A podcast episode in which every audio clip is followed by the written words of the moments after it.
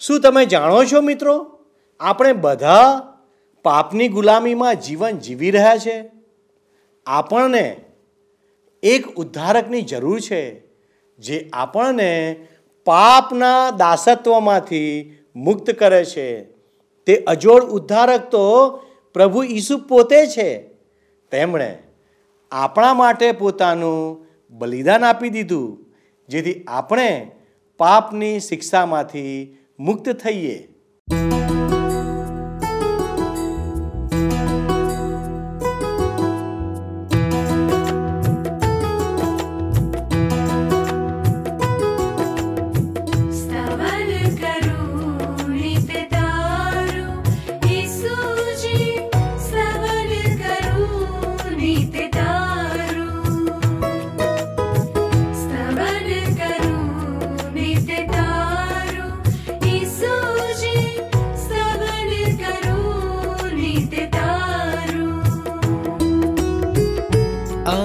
सवा साधु सुनि आज सवारे साध सुनि महिमा करु प्रभु तार। महिमा करु प्रभु तार।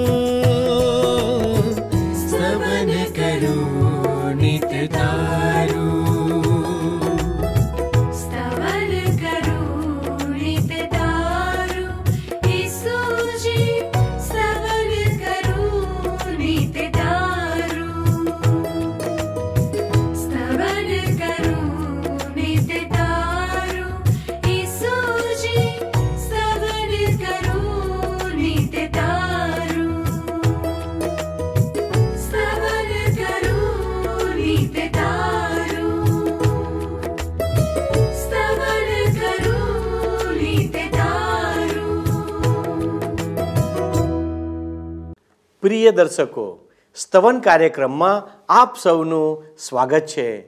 આ કાર્યક્રમમાં આપણે સર્વશક્તિમાન ઈશ્વરના જીવંત વચનો, પવિત્ર ગ્રંથ બાઇબલમાંથી માનવ જીવન માટે પ્રગટ થયેલી અદ્ભુત બાબતોને શીખી રહ્યા છીએ. આ અભ્યાસ શ્રેણીમાં આપણે હાલમાં લેવીએના પુસ્તકમાંથી અભ્યાસ કરી રહ્યા છીએ. દર પચાસ વર્ષે આવતા જુબિલી વર્ષના ત્રણ મહત્વના પાસા જેમાં ગુલામોને મુક્ત કરવામાં આવતા હતા, તમામ વહેંચાયેલી સંપત્તિ મૂળ પરિવાર કે માલિકને પાછી સોંપવામાં આવતી અને જમીનને પડતર રાખવામાં આવતી તે બાબતો વિશે આપણે શીખી ગયા. ખરું ને મિત્રો? ઈશ્વરે ઇઝરાયેલીઓને કહ્યું હતું કે તેઓ જમીનના ખરા માલિક નહોતા અને જમીન તો ઈશ્વરની હતી. તેઓ તો તેના કારભારીઓ તરીકે હતા. મિત્રો, નવા કરારમાં પણ વિશ્વાસીઓની ભૌતિક સંપત્તિ પણ ઈશ્વરની જ હતી. ઈશ્વરે આપણને માત્ર તેનો વહીવટ જ સોંપ્યો છે. આપણને જે કંઈ સોંપવામાં આવ્યું છે તેનો વહીવટ આપણે કેવી રીતે કરવાનો છે કે તે દ્વારા ઈશ્વરને માન, મહિમા અને ગૌરવ મળે અને બીજાઓને મદદરૂપ થઈ શકાય. આ અધ્યાયમાં ઈશ્વર ગરીબ લોકોને ધિરાણ આપતી વખતે વ્યાજ ન લેવાનો નિયમ આપે છે.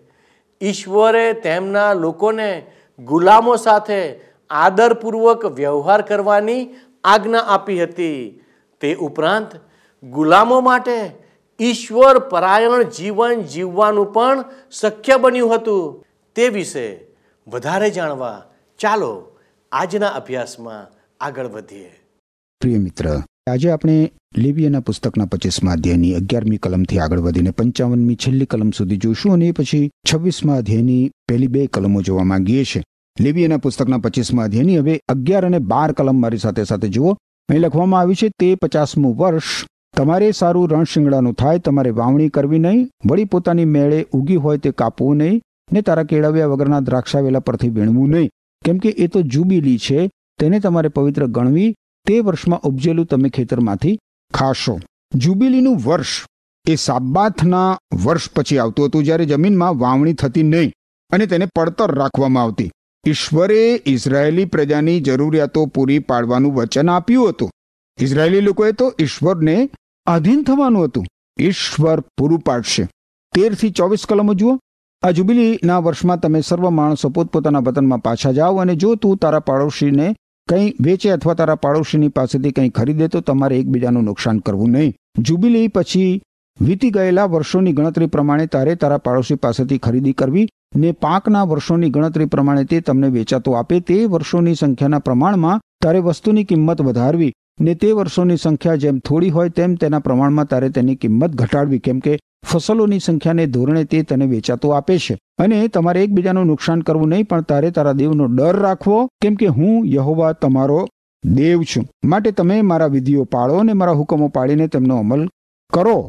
અને તમે દેશમાં સહી સલામત રહેશો અને ભૂમિ પોતાની ઉપજ આપશે ને તમે ધરાતા સુધી ખાશો ને તેમાં સહી સલામત રહેશો. અને જો તમે કહો કે જો સાતમે વર્ષે અમે વાવીએ નહીં ને અમારી ઉપજનો સંગ્રહ કરીએ નહીં ત્યારે અમે તે વર્ષે શું ખાઈએ? તો છઠ્ઠે વર્ષે તમારા ઉપર મારો આશીર્વાદ આવે એવું હું ફરમાવીશ ને તે વર્ષે ત્રણ વર્ષ ચાલે એટલી પેદાશ થશે.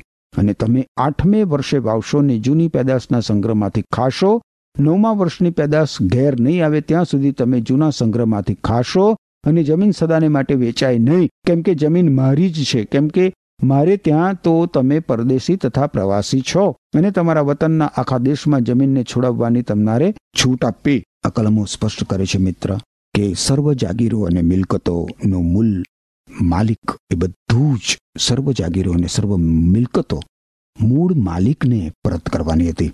હવે આ નિયમના કારણે અમુક વ્યક્તિ કે અમુક વર્ગ મોટા ભાગની જાગીરોના માલિક બની ના જાય અને બાકીના તદ્દન ગરીબ બની ના જાય એવી વ્યવસ્થા જોઈ શકાય છે અહીંયા.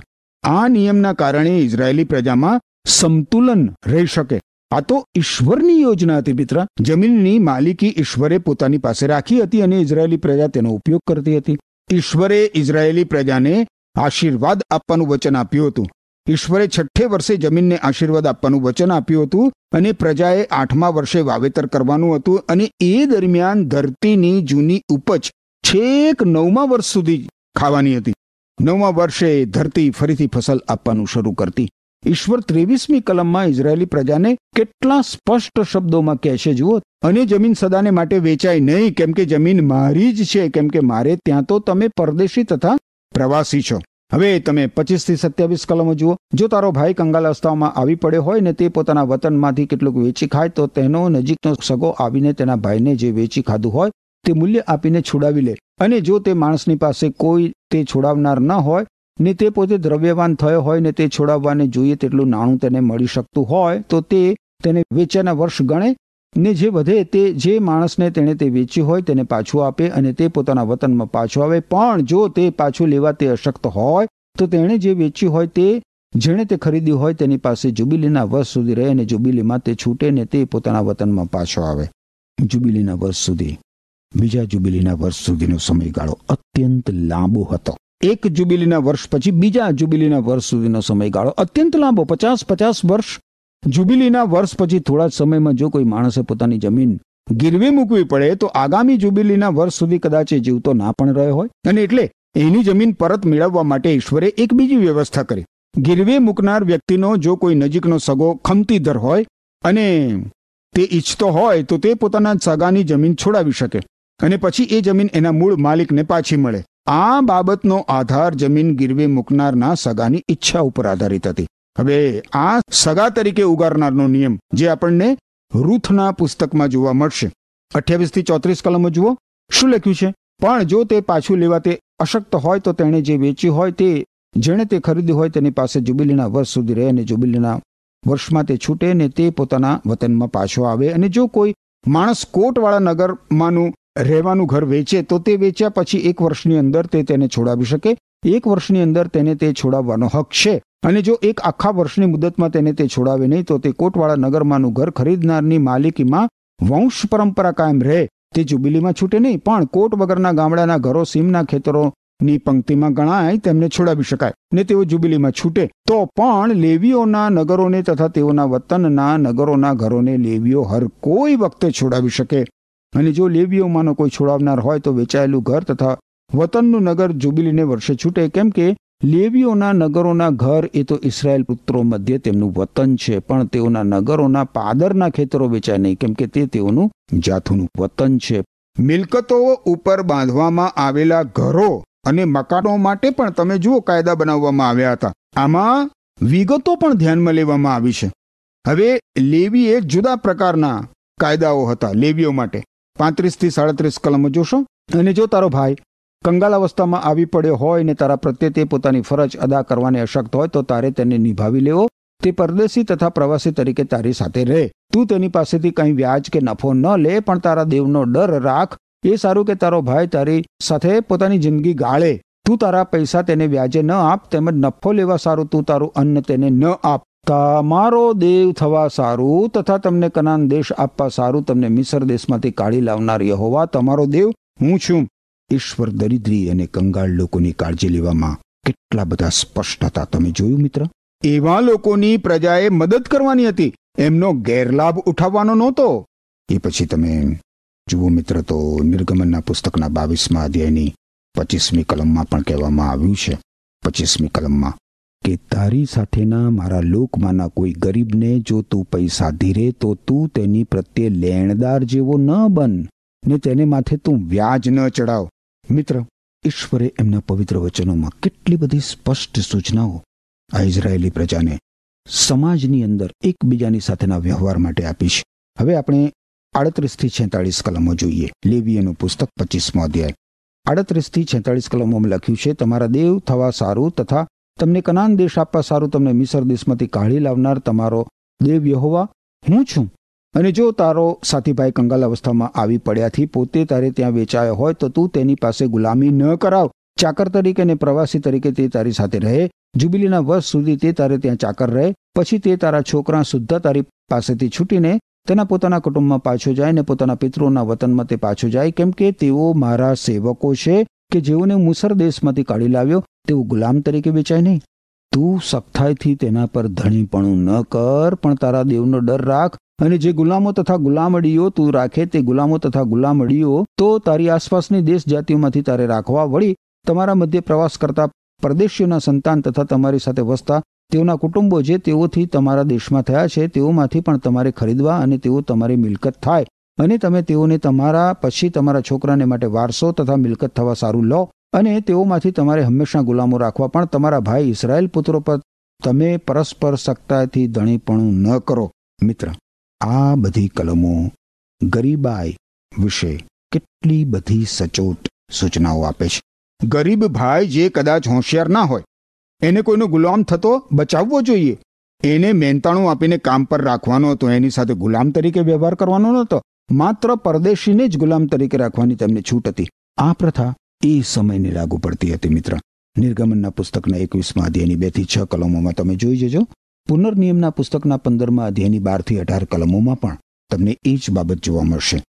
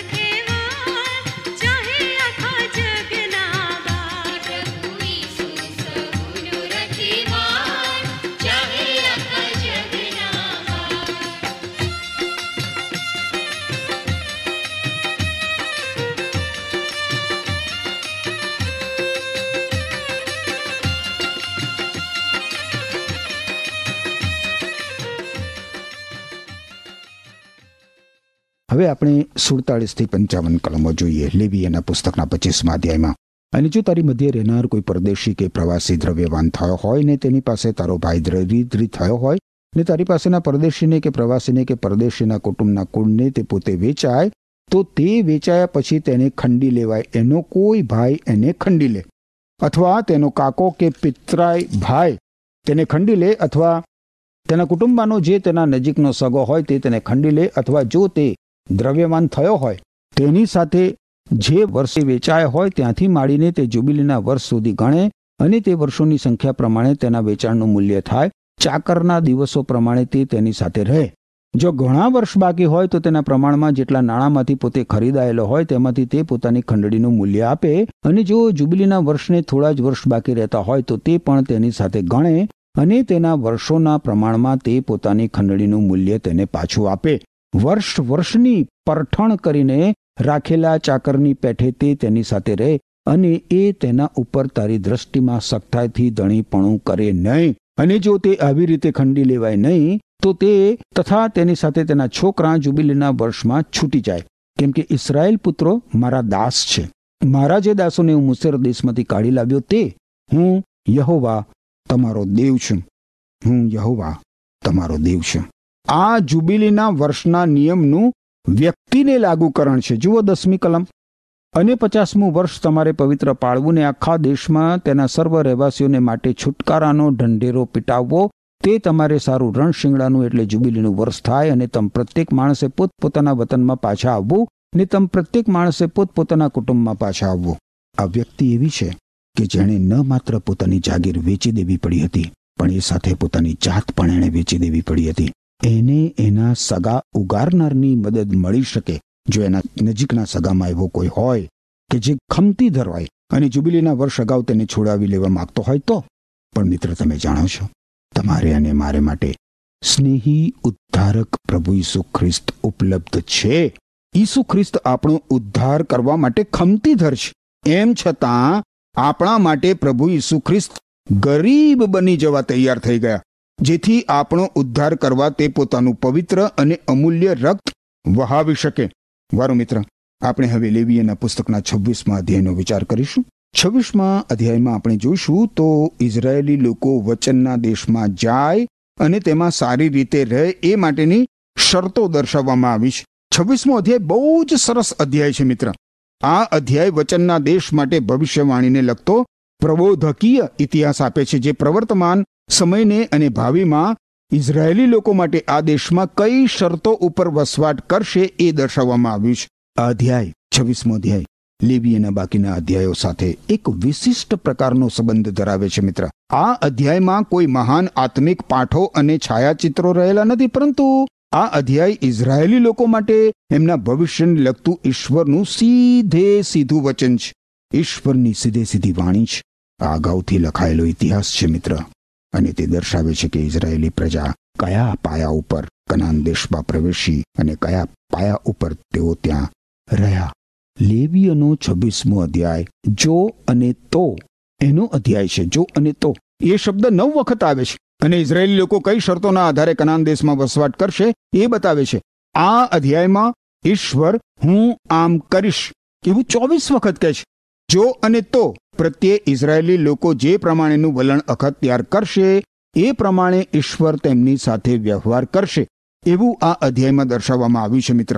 ઈશ્વરે તેમનું વતન આપ્યું, પરંતુ તેઓ એમાં વસવાટ કરે. ઈશ્વરે ઇઝરાયેલી લોકોને એમનું વતન આપ્યું, પરંતુ ઇઝરાયેલી લોકો એમાં વસવાટ કરે, એનો આધાર તો જો અને તો પ્રત્યે આ ઇઝરાયેલી લોકો કેવું વલણ અપનાવશે એના ઉપર હતો. વતનના દેશમાં એમના પર ઈશ્વરના આશીષનો આધાર ઈશ્વર પ્રત્યેની તેમની આધીનતા ઉપર હતો. લેવીયના પુસ્તકનો છવ્વીસમો અધ્યાય મિત્ર ઇઝરાયેલી પ્રજાના ઇતિહાસનું કેલેન્ડર તો છે જ, પરંતુ સાથે સાથે એ તેમના આશીર્વાદોનું થર્મોમીટર પણ છે.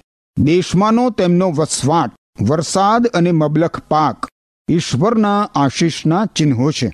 દેશમાંની તેમની ગેરહાજરી, દુકાળ અને સુકવણું ઈશ્વર પ્રત્યેની તેમની અનઆજ્ઞાધીનતા પ્રત્યે ઈશ્વરના ન્યાય ચુકાદાનું ચિહ્ન છે મિત્ર. તમને અને મને પ્રભુ ઈસુ ખ્રિસ્તમાં સર્વ આત્મિક આશીષો મળે છે મિત્ર. પિતરે લખેલા પહેલા પત્રના પહેલા અધ્યાયની ચોથી કલમ જોશો? પિતરે લખેલો પહેલો પત્ર, પહેલો અધ્યાય, ચોથી કલમ. ઈશ્વરે પોતાના લોકને માટે રાખી મૂકેલી મહાન આશીષનો વારસો મેળવવાની અપેક્ષા આપણે રાખીએ છીએ. ઈશ્વરે તે આશીષો તમારા માટે સ્વર્ગમાં રાખી મૂકી છે. ત્યાં તે જીર્ણ થતી નથી, બગડતી નથી કે નાશ પામતી નથી. જો કે પ્રભુ ઈસુ ખ્રિસ્તમાં મળતા આશીષો માટે પણ કેટલીક શરતો અવશ્ય છે મિત્ર. વારું, તમે હવે લેવીયાના પુસ્તકના છવ્વીસમાં અધ્યાયની પહેલી બે કલમો જોશો? અહીંયા લખ્યું છે, તમે પોતાને સારું કોઈ મૂર્તિઓ ન કરો. ને પોતાને સારું કોઈ કોતરેલું પૂતળું કે સ્તંભ ઊભો ન કરો, ને પોતાને સારું તમારા દેશમાં આકૃતિઓ કોતરી કાઢેલો, કોઈ પથ્થર તેની આગળ નમવા સારું તમે ઊભા રહેશો નહીં. કેમ કે હું યહોવા, તમારો દેવ છું. તમે મારા સાબાથો પાળો ને મારા પવિત્ર સ્થાનની મર્યાદા રાખો, હું યહોવા છું. આ બે કલમો ઈશ્વરે ઇઝરાયેલી પ્રજાને આપેલી દસ આજ્ઞાઓનો પ્રથમ વિભાગ દર્શાવે છે.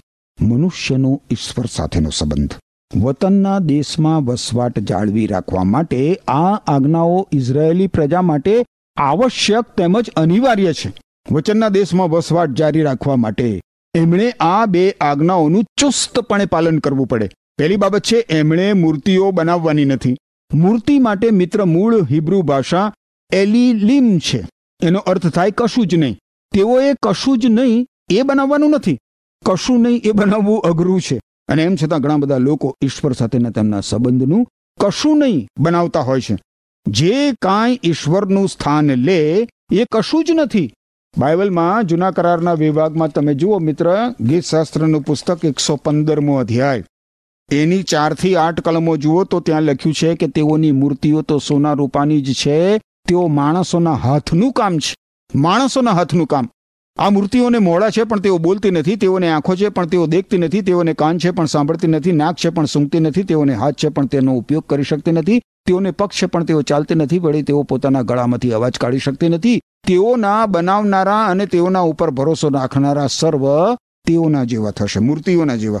લોકોએ મૂર્તિ પૂજા કરવાની નહોતી. લેવીયના પુસ્તકના ઓગણીસમાં અધ્યાયમાં પણ ઈશ્વરે એ જ આજ્ઞા ઇઝરાયેલી લોકોને આપી હતી. એ જ આજ્ઞા મૂર્તિ પૂજાનો નિષેધ ફરમાવવામાં આવ્યો હતો. તમે જુઓ, ઓગણીસમાં અધ્યાયની ત્રીસમી કલમ. અહીં લખ્યું છે, તમે મારા સાબાતો પાળો ને મારા પવિત્ર સ્થાનની અદબ રાખો, હું યહોવા છું. મારા પવિત્ર સ્થાનની તમે અદબ રાખો. હવે મિત્ર, તમે જોશો તો લેવીએના પુસ્તકના છવ્વીસમાં અધ્યાયની બીજી કલમમાં ઈશ્વરે ઇઝરાયેલી પ્રજાને કહે છે કે, તમે મારા સાબાત પાળો અને મારા પવિત્ર સ્થાનની મર્યાદા રાખો. હવે સાબાત પવિત્ર સ્થાન અને ઈશ્વરની આરાધના ભક્તિ એ બધું એકબીજા સાથે બિલકુલ સંકળાયેલું છે. આ આજ્ઞાઓનું પાલન કરવા માટે ઈશ્વરના ગુણ લક્ષણો તેમનું વ્યક્તિત્વ આપણે ધ્યાનમાં રાખવાની બહુ જરૂર છે મિત્ર. હા મિત્ર ઈશ્વરની આજ્ઞાઓનું પાલન કરવા માટે ઈશ્વરના ગુણલક્ષણો અને એમનું વ્યક્તિત્વ ધ્યાનમાં રાખવા માટે ઈશ્વર આપણને કૃપા આપે, કારણ કે ઈશ્વર કહે છે કે હું યહોવા છું, હું યહોવા છું. સર્વસમર્થ દેવ. આમેન. વાલા દર્શક મિત્રો, ઈશ્વરે પોતાના પસંદ કરેલા લોકો માટે હંમેશા સુંદર યોજનાઓ બનાવી છે. આજનો અભ્યાસ સ્પષ્ટ કરે છે કે ઈશ્વરે તેમના લોકોને અર્થતંત્રના સંચાલન માટે અદ્ભુત નિયમો આપ્યા છે. જો કોઈ ઇસરાયેલી માણસ મુશ્કેલ સમયનો સામનો કરે છે અને તેના કુટુંબને ખોરાક અને આશ્રય આપી શકતો નથી, તો તેનું ભરણ પોષણ કરવાની જવાબદારી તેના શ્રીમંત પડોશીની બની જાય છે. પડોશીને ઉછીના નાણાં વ્યાજે આપવા અથવા નફા માટે ખોરાક વેચવાની મંજૂરી નહોતી. હિબ્રુઓને તેમની આસપાસના દેશોમાંથી ગુલામો ખરીદવાની છૂટ હતી, પરંતુ તેઓ તેમના દેશવાસીઓને ગુલામ બનાવી શકતા નહીં. જો કોઈ ઇસરાયેલી ગરીબ થઈ જાય, પોતાને કનાનમાં રહેતા કોઈ વિદેશીને વેચી દે, તો તેને અન્ય ઇઝરાયેલી અથવા નજીકના સંબંધી દ્વારા છોડાવવાનો અધિકાર હતો. અથવા જો તે ધનવાન બની જાય, તો તે પોતાની જાતે સ્વતંત્રતા ખરીદીને છુટકારો પ્રાપ્ત કરી શકતો હતો. જો ઇસરાયેલીને છોડાવવામાં ન આવ્યો હોય, તો તે જુબિલીના વર્ષમાં આપમેળે છૂટો થઈ શકતો. વાલા મિત્રો, આપણે બધા પણ પાપના ગુલામ છીએ. આ પાપની ગુલામગીરીમાંથી છુટકારો મેળવવા માટે તારણહારની જરૂર હોય છે. તેથી જ ઈશ્વરે આપણા માટે તારણહાર મોકલ્યા. મિત્રો, ઈશ્વરે આપણને પાપમાંથી છુટકારો આપવા માટે પોતાના એકના એક દીકરા ઈસુ ખ્રિસ્તને મોકલ્યા. તેમણે પોતાનું બલિદાન આપ્યું અને આપણને તારણહાર મળ્યા. પ્રિય મિત્રો, ઈસરાયલીઓ માટે ગુલામીમાંથી છૂટવા માટે જુબિલી વર્ષ હતું. પણ આપણા માટે પાપોની ગુલામીમાંથી છુટકારો મેળવવા ઈસુ ખ્રિસ્ત પર વિશ્વાસ કરવો તે છે. પવિત્ર ગ્રંથ બાઇબલ કહે છે જે તેમનામાં વિશ્વાસ કરે છે તે મૃત્યુ પામે તો પણ સજીવન થશે. શું આપણે તૈયાર છીએ? આજે પણ ઈસુ તમને બોલાવે છે. આ બાબત સમજવા ઈશ્વર તમને સહાય કરે. આમેન. શું તમને આ કાર્યક્રમ ગમ્યો? અત્યારે જ અમને મિસ કોલ કરો.